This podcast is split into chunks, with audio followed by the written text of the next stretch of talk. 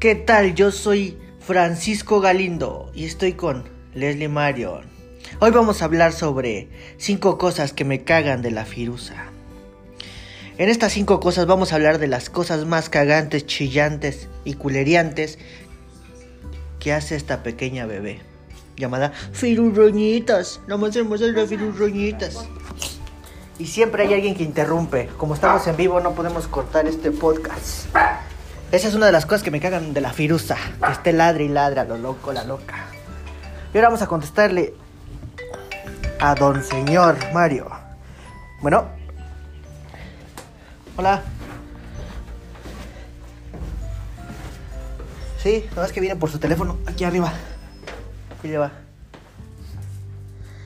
Y así fue como no nos dejaron terminar nuestro podcast.